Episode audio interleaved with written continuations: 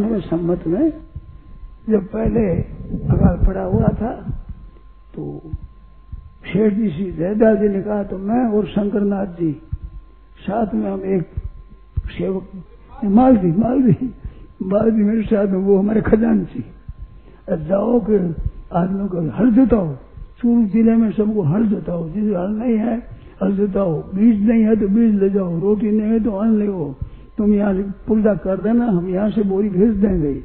और जाओ हल जोताओ जिसके पशु भी नहीं हो तो उसका भी करो वो भी प्रबंध करेंगे। शेर जी ने कहा, हम हम तो भिक्षा मार खाते, उस समय में लोगों के अन्न नहीं है, मैं तो भिक्षा ले रहा हूँ, उनसे। लाओ भाई, भिक्षा खाओ, रोटी रोटी खाओ, हम क्या के हो खड़ा होकर तो कई आदमी नहीं लेते, मैं लेंगे नहीं। तो शेर जी ने कहा, अभी बोरा भर ले लो कार्तिक में तो बोरा भर दे देना। अब आज मिलता नहीं अन्न में, उसमें बोरे भर का काती में तो बोरे भर दे देना बस। उधार ले लो। कितनी विलक्षण बात है। अरे, की सोच नहीं है ऐसी। कि किस तरह से करा। ऐसे सज्जन होते थे, आदमी थे ये। इस की बात है।